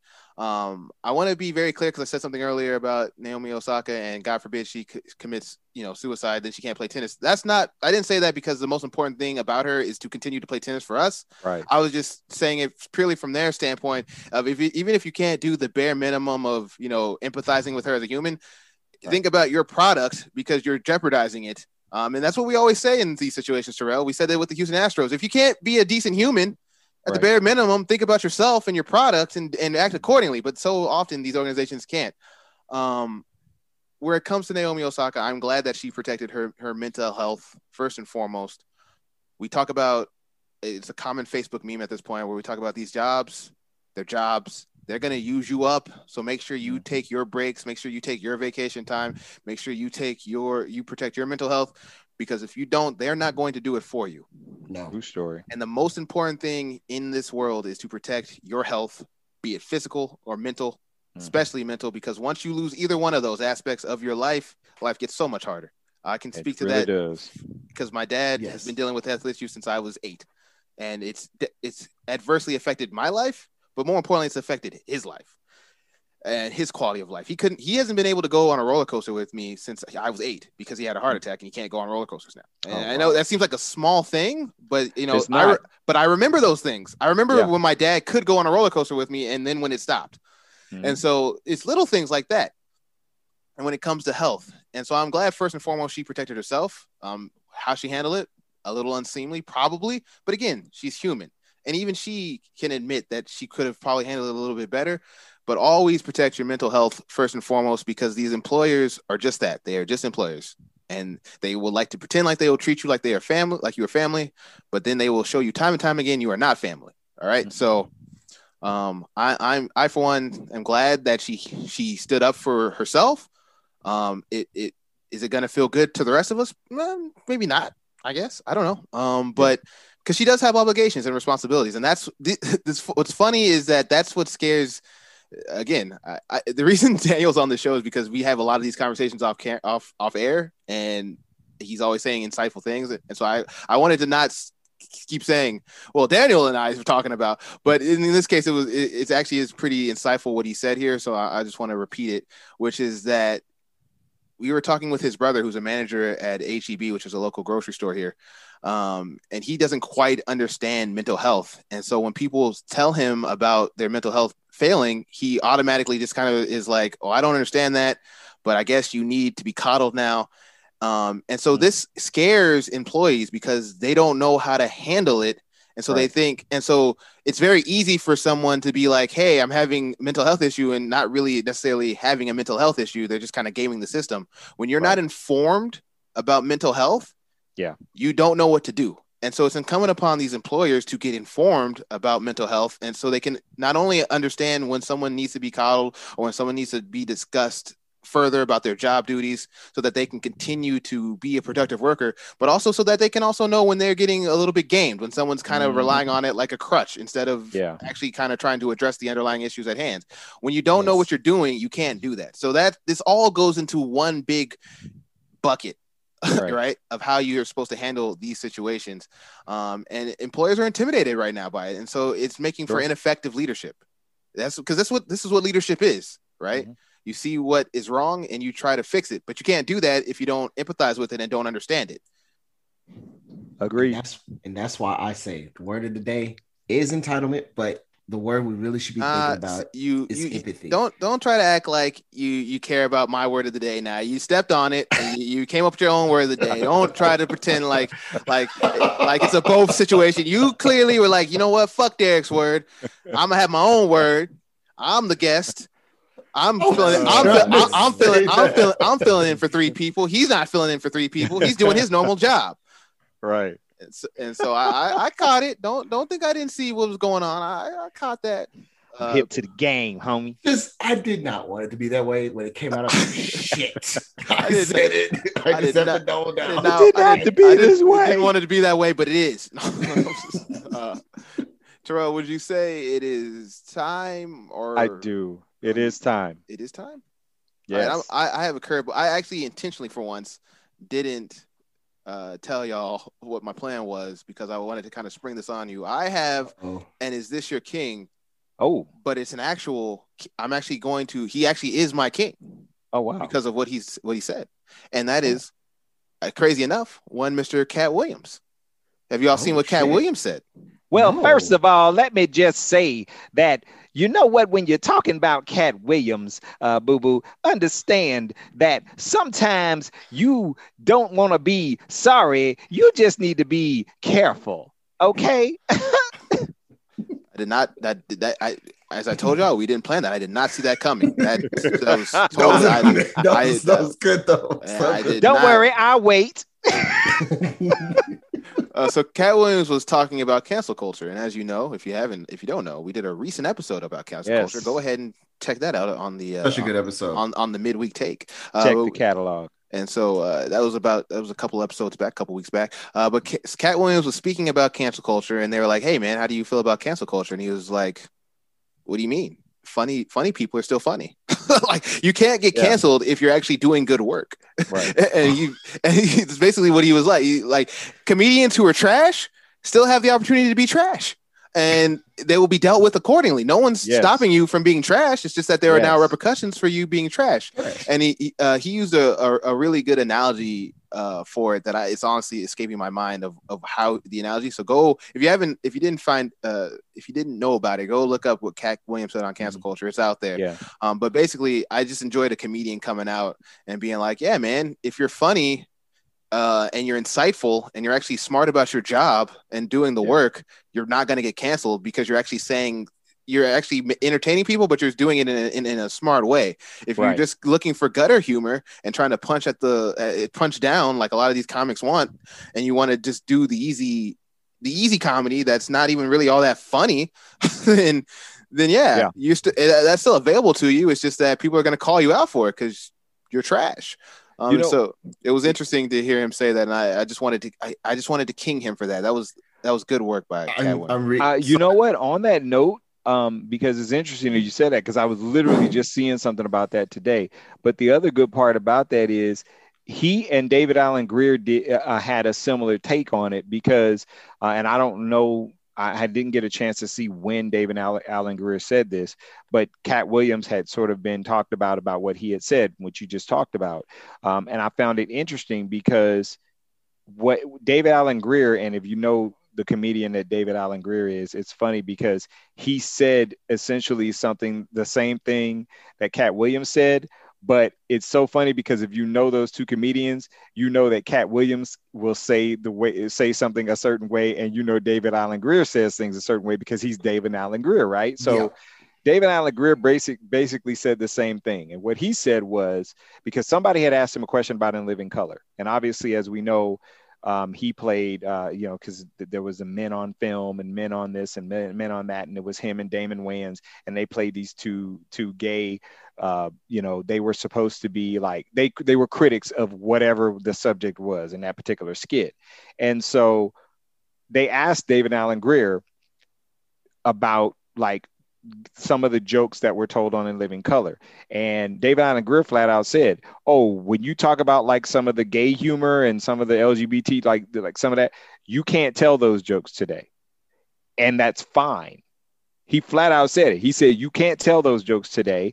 At some of the jokes we told, and that's okay, because basically, if you're a good comedian, you don't need to do that no more and maybe you didn't need to do it then but at where we are in society right now it's okay that you shouldn't be telling those jokes anymore because they're hurtful and you know and, and because there's just an awareness around it that maybe you know was acceptable back then and now it's not. And it's interesting to me because i felt like he essentially said the same thing that katt, katt williams said. If you are out here and you're trash because the only way you can be funny is if you can make fun of gay people or you or, or because you decide to make fun of handicapped people or you want to make fun of this and make and, and it's and it's unnecessary for you to do that to be funny. What did he say? You will be dealt with accordingly because because people will flat out tell you if you can't be funny without that you're not funny You're not funny. You're- you know you're well- just yeah you you know it's a common den- it's the lowest common denominator that you're looking for in your audiences and audiences aren't having that any uh, anymore and so to hear that said two different ways but saying the same thing from two different comedians from two completely different eras eras was just amazing to me so it's it's really interesting that you brought that up because i literally had no idea you were going to talk about that So and it was funny. So the two things that Katt Williams basically said that I think were hilarious but very insightful and very true was he said he basically said Nig- niggas weren't funny when they could say whatever they want. So the fact that they had Right. they, they've been restricted has only continued to con- make them not funny. But the analogy he used that I had forgotten, I looked it up. He basically said there are a ton of dudes who aren't in the NBA who said who if you said said if they would only lower the goal, I would be in the NBA right now. Yep. That's what I just read. and I was like, yo, it is. so yeah. And so yeah, I, peep who's telling you about cancel culture and who's saying that they can't do things the way they want to anymore Right. because they're probably not creative enough to be in the space to begin with. If that's mean, their their take. I mean, they never were creative. They just tried to use a venue to make themselves creative, but Yeah. couldn't Yeah. work out. So Yeah. yes. And so, uh. And then Katt Williams also the, another thing I respected about the answer, besides the two analogies, uh, to the analogy and then the, the the joke was that he also paid homage to the fact that you know black women created the word cancel culture in a completely different context to talk about people who they no longer were fucking with because it turns out they don't appreciate um black women in the way that they were supposed to be, a, a- aka a Bill Cosby, Yeah. aka a Prince, I mean, not Prince, excuse me. Ooh, God rest Hey, his hey, hey, Uh, hey. I, I meant to. Wait, I don't know why. I don't know why I said. I don't know why I said God Prince damn it. because I I, I totally meant to. I totally God- meant to say R. Kelly, Hey, and somehow God Prince came out. Sorry, about, sorry, sorry about that, Prince. Uh, Hey. But uh, AK uh, also uh, uh, R. Kelly. They they were talking about those kind of people. Like I can't bump their catalog anymore because they're just irredeemable humans, and I don't want to Yeah. support them. Mm. Um, and and so that's how it started, and then it morphed into this whole other thing. As usual, people take things out of black culture and bastardize White it people. and so the, I, I- White it was it was good to hear him pay homage to that as well um, in his response. Uh, we we again it, we've talked about all that on our cancel culture episode. So if you want to go back and listen to that, I will stand by. Fantastic ass episode. One of my favorite and- episodes. and he does he wasn't even on the episode, so you know you know if he Oh. likes it, it must be I good. enjoyed that. And you know my ass said some crazy shit. I don't even remember what I said, but I bet you it was. I, I hope it was at least ten percent insightful, and mostly just me just rambling about shit. You So know, t- t- uh, you know, probably fifty percent me trying to cut you off when you won't be cut off. Forty percent insightful, ten percent just Terrell. Actually, he wasn't, Ter- he wasn't Terrell as humor. a loose Uh, cannon. I would Nah, say like I- Terrell, Terrell actually was- said some hey. very good nuggets in the cancel as, culture. as a episode. I- I give him that. semi-successful actor, um, I'd like to just say that you know my ability to filibuster is what you know essentially gets me jobs. So. I, you know, I, I, I- sometimes I can't turn it off. I, I've needed content today, so I've been harping heavily on the filibuster. but but Terrell's really not that uncontrollable. I, I, I want everyone to know it's more of a bit. Terrell is not uncontrollable. The main thing If you hear me on the radio, it really ain't that bad. I had a really bad rant, uh, rant like two weeks ago, but other well, it wasn't bad, but I, I I did rant a little bit two weeks ago, considering I'm the co-host of the show, and I I did go in because I was a little annoyed with some shit. Uh, but no, I'm not nearly as bad. as Uh, I as I tell I told Daniel this about my dad um, when my dad visited is that you know me and my dad are a lot alike, and sometimes looking in that mirror is not fun for me, and that's more so what you hear when I'm criticizing Terrell is that I have a point that I want to filibuster on. this man is filibustering first, nah, bro and, so- and sometimes he'll even cut me off to filibuster, and I'm like, now I have to rem- try to remember this whole ass point for ten damn minutes. And Hey, so write that shit down. Write that shit down, bro.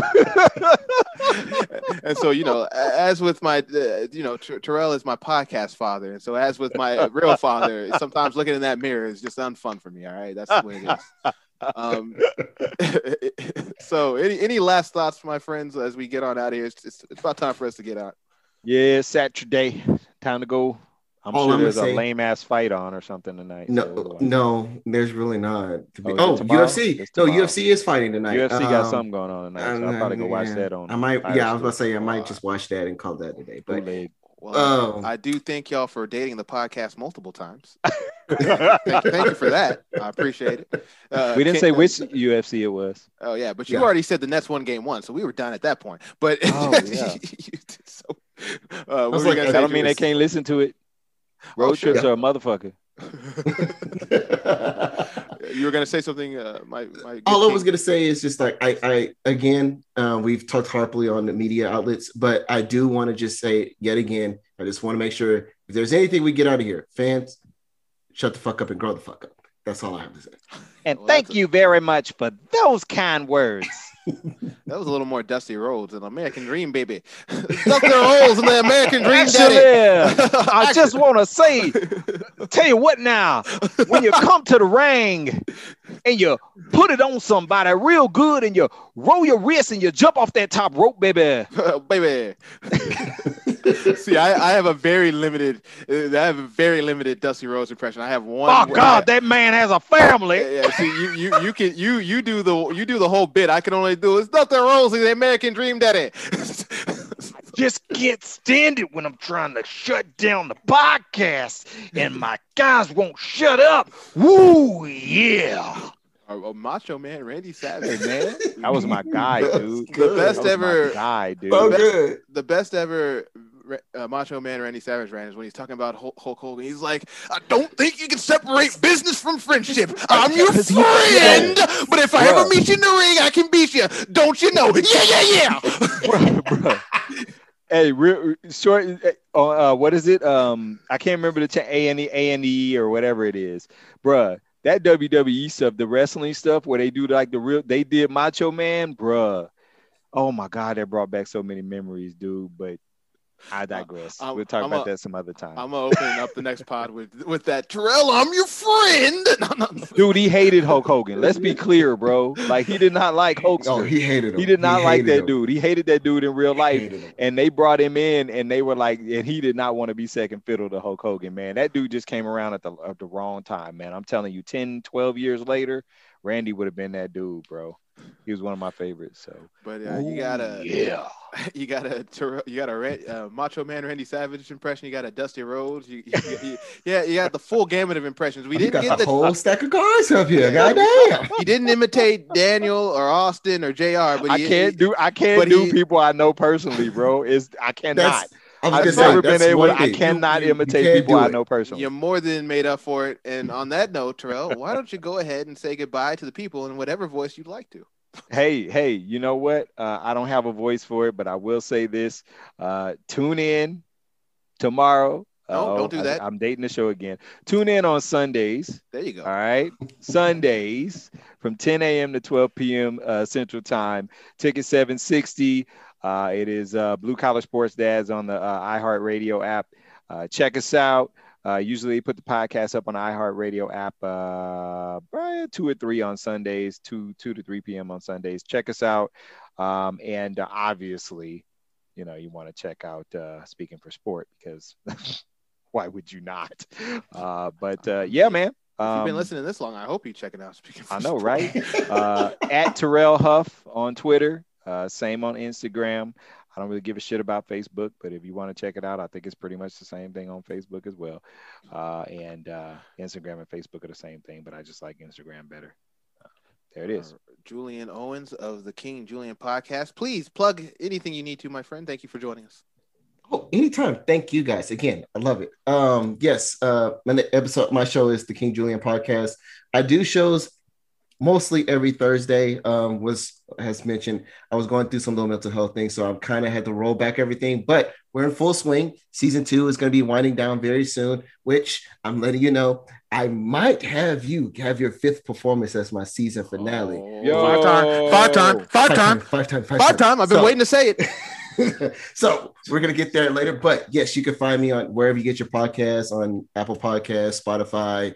Uh, we just put ourselves on iHeartRadio, so you can find it there, and you can also find me on Instagram and Twitter at King Julian Owens. I do prefer Twitter. I will say that now. I do prefer As Twitter. do so- I. All right. and so, uh, programming notes. Uh, we do have H is for Hell every Friday. I've been slacking a little bit, so the, the latest Houston. the latest H is for Hell uh, is going to go up on Sunday this week. It's already up now, but just let you know that I, I do recognize that it was not Friday, and some of the episodes don't get up on Friday. I'm trying to get better. There's a lot to to balance in this world, and I'm trying to balance it all. Uh, God willing, we will finally have our Eyes of Texas podcast next week. That is my plan. Waiting. Yes, Julian continues to wait in the wings for that podcast. And then after that, we will have part two of our Kwame Brown discussion. Don't think I've forgotten about that. So basically, ne- basically next Monday will be should be the Eyes of Texas, and the money after that should be part two of Kwame Brown. Um, in between that, we still have H's for Hell on Friday. Uh, we might there's no midweek take this week, but maybe we'll we'll get a midweek take for you in a in a couple of weeks. So uh, that's where we're at. Uh, Trey Blanco's podcast and grill is also off for them at the moment as they continue to try to find content so they can wrap up this Cowboys offseason for you. Uh, Julian, you, you have something to say, my friend, as I'm trying to wrap up the podcast. All I was going to say is if you have not listened to part one of the Kwame Brown podcast, please do so. Please that is do. some jewels in that episode. Oh, so good. So good. A- And so, uh, as for the social media aspect, if you'd like to talk to your boy Dr. Lewis, not the third, your, your wife's favorite podcaster, you can find him on Twitter Yes. at Dr. Lewis Book It or on Instagram at Dr. Lewis Not the Third. So, in the meantime, while I go off and do things, you know, being your wife's favorite podcaster type things, Terrell, please hit him in the out with the outro, baby. Woo! Speaking for sport. Because somebody's got to, baby. Woo! You done Dusty Rhodes there, I would have been, I would have just, I would have fell out. Goodbye. Speaking for sport, baby. Peace out, fellas.